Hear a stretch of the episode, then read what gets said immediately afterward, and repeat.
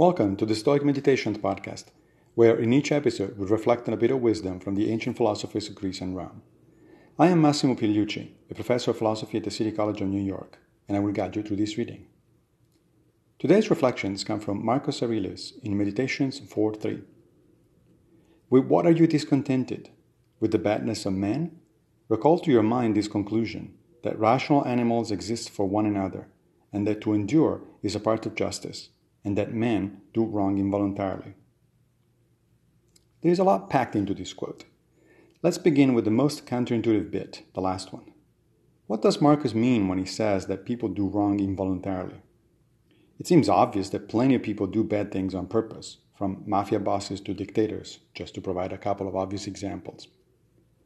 But the Stoics argued that nobody gets up in the morning, goes to the mirror with an evil laugh, and asks himself what sort of mischief they could accomplish today.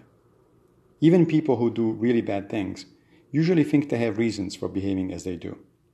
Maybe they think they are entitled to it because they are better than others, or because society did not treat them well.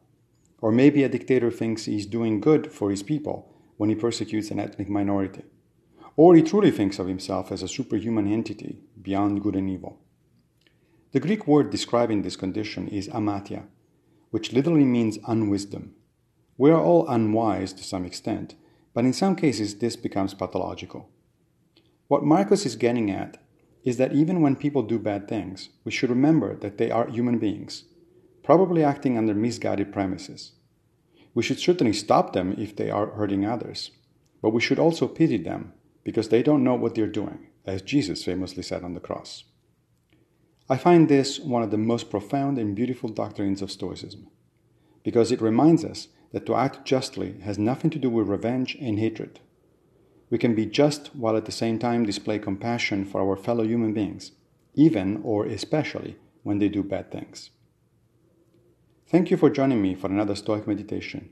I will be back with a new episode very soon, fit per meaning, of course.